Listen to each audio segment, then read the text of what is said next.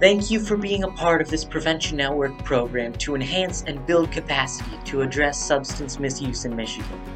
This is Prevention Navigators, a podcast for the SUD prevention workforce. Together, we can shape a future in which all people in Michigan can live a healthy life without the impact of alcohol and substance misuse. Good morning. My name is Ruth Schwendinger. I get to work with Prevention Network. Today, we're, we're joined by Aisha Dawson, who is a program coordinator with the PDO grant. So, Aisha, you have spent the last several years working previously with the Kennedy Foundation doing public health education in the community, going going around helping people understand the most up to date recent information about what they need to do for all sorts of different health activities. Can you explain in layman's terms what you do with Prevention Network?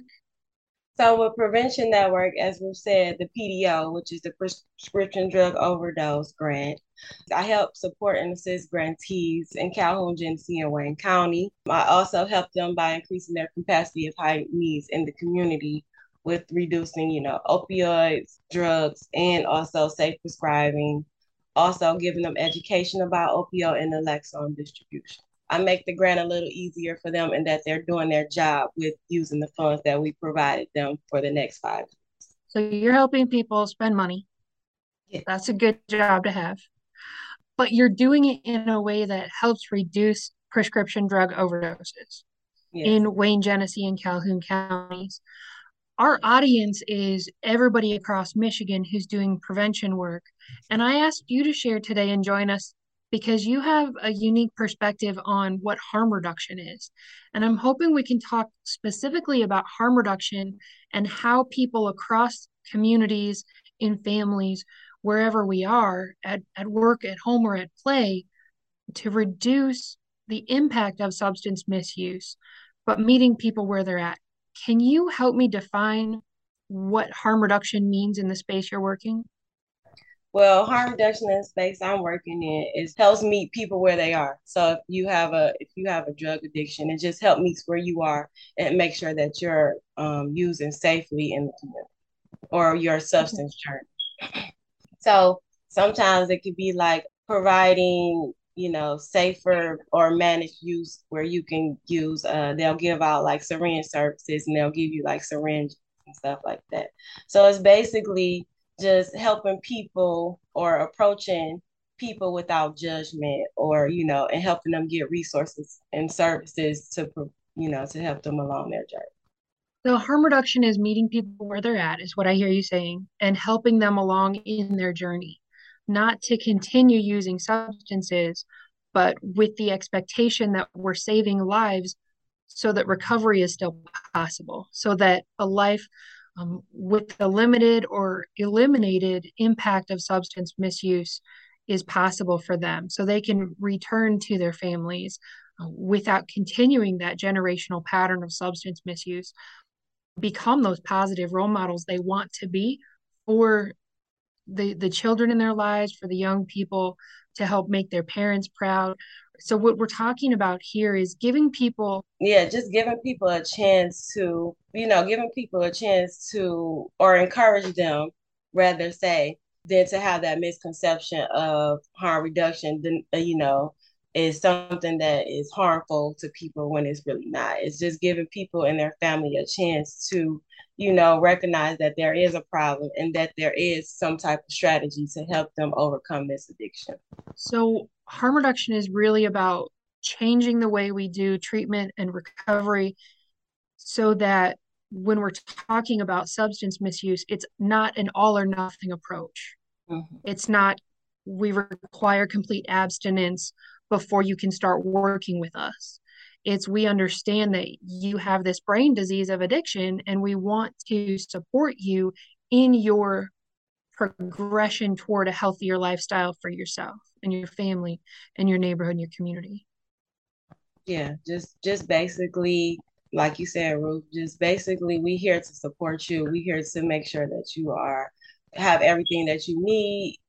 When you are um either either trying to get recovery or treatment we still here for you regardless so yeah so it's it's basically something that is is positive in our community and i really enjoy taking the class as well. So if you ever want to take a harm reduction class, you know, um, there's resources and stuff to help along that way, that journey as well. What would somebody learn in a harm reduction class? In a harm reduction class, you'll learn about stigma against harm reduction. You'll learn about how to use naloxone uh, or distribution in the community. Um, you'll learn how to safe prescribe. You'll also learn how to um, when somebody is having an overdose and what's the steps to take. Um, you'll also learn about, you know, how to call 911 and the proper procedures to carry out Narcan training. That's okay. So I, I hear that Narcan's a big part of it. And you said you learn how to safe prescribe. Is that just for doctors and and people who prescribe medication or is that for everybody? It's for everyone.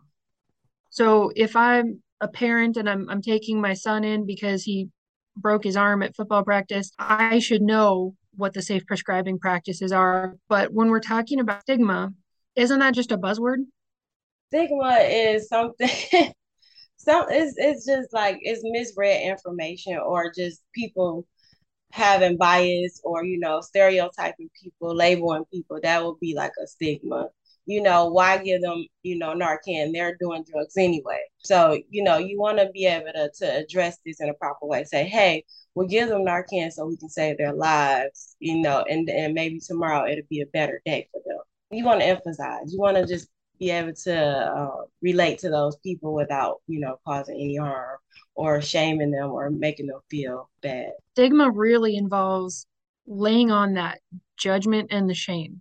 Yeah right so it's it's not just using stereotypes to to identify who gets help and who doesn't it's more of we're we're judging you as not worthy of our medical treatment mm-hmm. and so when we talk about stigma it is a buzzword we can acknowledge that but we need to also understand what it really is and how it impacts the people who are finally willing and brave enough to seek treatment when they encounter stigma in the medical field. Can you talk a little bit more about what stigma means and and how that impacts people who are are being brave enough to seek medical treatment? So with stigma, it, it just means like people who have like a any SUD disorder. And so when they have this, sometimes it may not just be drugs. It could be, you know, like you said, prescribe something from the doctor, just anything related to um, drug use. And sometimes people, they often, you know, label people who take drugs, but you know, somebody could have like a, like you said, a broken leg or something, and they take, you know, some opioids just, you know, to make sure that they are making sure the pain is is subside. But sometimes people be like, well, you know, this person on drugs, so listen, I don't want to mm-hmm. deal with that, you know. So they just, you know, judge people off of um, not really knowing their true story or what's going on with so when we're talking about reducing stigma in some of these harm reduction classes, you're really talking about training people to consider others in a non-judgmental way. Yeah, you want to use personal centered language. And so when we're talking about a lot of stigma, it's it's really about viewing people as people first and yeah. looking at this person as an individual. And also learning things like you know find resources and stuff to learn different things where people are sending messages positive messages about the, the stigma that's going on. There is a lot of negativity. So we can combat that with stories of hope with examples of people who are living in long-term recovery with the, that peer support element is really critical in harm reduction because then you're you're building a relationship with somebody who's been there not exactly in your situation because each each individual is different, mm-hmm. but somebody who can relate to what you've been through and they come out the other side. And so being able to connect people who are dealing with a substance misuse disorder is pretty critical, oh, especially around the holidays.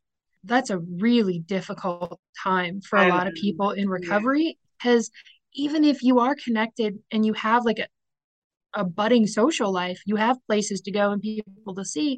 Oftentimes, there's alcohol involved. You know, if you're hanging out with people that you were hanging out before while you were in active addiction, mm-hmm. we're we're seeing a, a, a large recurrence of some of those substance use behaviors that we really don't want to see. We really want to encourage people to to stay on their own path to recovery. And so when we're looking at this, we, we want to encourage people to find those safe and sober holiday parties, those opportunities to connect with families that are not using substances, or to set the expectation that while I'm here, I don't want to see that. And it's okay to have those conversations with our family and friends because they really do love you. They really do want to see what's best for you. They do. So, how can we support our family and friends who are dealing with a alcohol use or substance use disorder better? How can what can we do? Um, I know you mentioned support groups. You're talking about like Al-Anon, Teen-Anon for teens, mm-hmm. Nar-Anon for for people who have a specific narcotics addiction. What are the things we can do to to offer a more supportive environment to our family and friends? Yeah, and and then you can also offer, you know, care and support. You can also, you know, take the time to, you know, experience joy of being around them without being judgmental. You know, you can also, you know, you yourself can just, you know, um, have some type of self care for yourself. That way, you're not always thinking about what the next, what what your family member could be going through. You know, you can just try to relate or spend time with that person without, you know, um, expressing too much care about their disorder or anything like that. You just want to be, you just want to be, just be a part of them, just be a part and be a family instead of, you know, instead of showing some so much concern. Um, and then you can just learn the strategies, a way of how to cope with people with addiction, if that makes sense. Mm-hmm. Sometimes, even if you have children, younger children, and they may experience parents with disorders, you know, and sometimes they feel like neglect and stuff. So you want to be able to also have the children trained also of how to, you know, use Narcan if they see an overdose or anything within their family regarding holidays or, or if they feeling alone or anything like that. So it could be like mm-hmm. therapeutic uh, interventions and stuff they can use. Well, and it gives a sense of empowerment to people, even children, when they recognize that you can do something to support your loved one, right? I do want to point out that Narcan is only effective on what is now referred to as low dose opioids. It's not effective at all for other substances. Uh, yeah, and so, can you talk about the purpose of, of Narcan? The purpose of Narcan is just, it's basically a substance that's like a reversal substance a drug that is temporary is, is a drug that temporarily relieves respiratory dis- depression from opioids. So it's basically a reverse of the drug, and you know, like that. Okay. So yeah, it look you just said it temporarily relieves the respiratory depression caused by opioids. So what you mean is it keeps people alive when right. they stop breathing because they've overdosed. And right? it may not save them if they do, like you said, if they if there's other drugs involved, but at least you'll have some type of chance to reverse the opioid um, dose. I mean, yeah. I think that's- and you said it's temporary, so it wears off, and that's why we need to get people to the hospital. Okay. Why we need to call nine one one, um, because it does wear off after about an hour or so. One of the other things I would encourage people to consider uh, during the holiday season is to look at your tr- family traditions. Are do you have family traditions that involve alcohol? How can you replace that substance and still have that same fellowship that same joy um, of connecting with with people?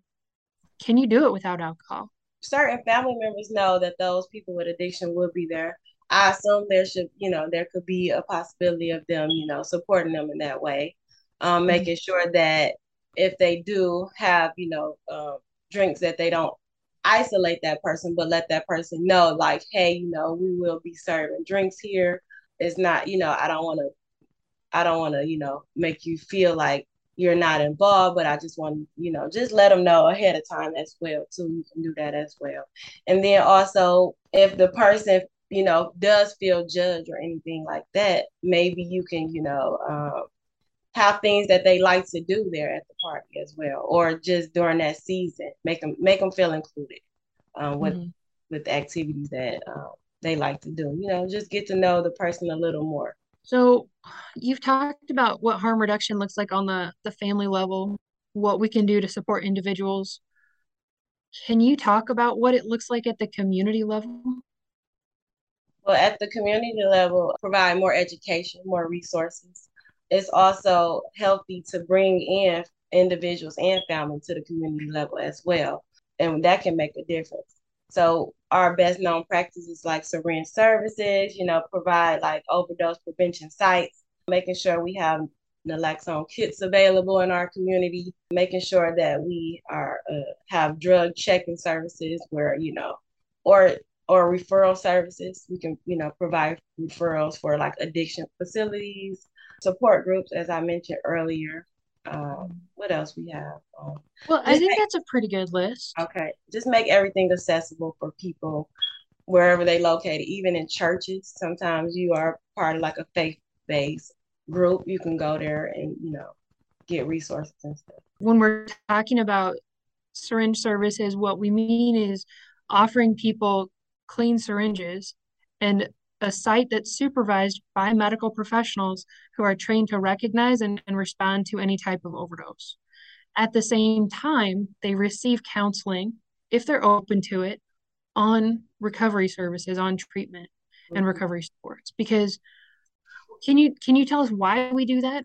Why we do syringe services? Yeah, why do why would we want more sites like that in in the state?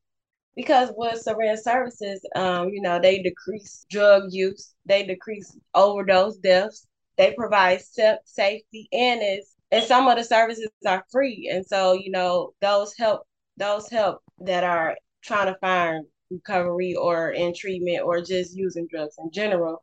So it helps the community see change. That's why we provide those services. It provides people with a safe connection, right? yeah a positive influence in their life where we care about them as an individual and we're not judging them. It helps with other diseases as well.